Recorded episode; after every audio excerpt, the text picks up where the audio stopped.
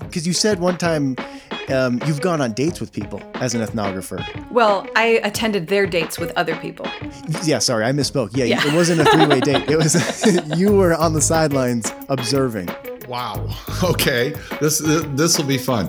Literally, I came on stage with a Christmas tree. My first thought was, oh my god, that's fake because it was so incredible. It, the whole thing was a nightmare. And so I got him to confess live. Oh my gosh.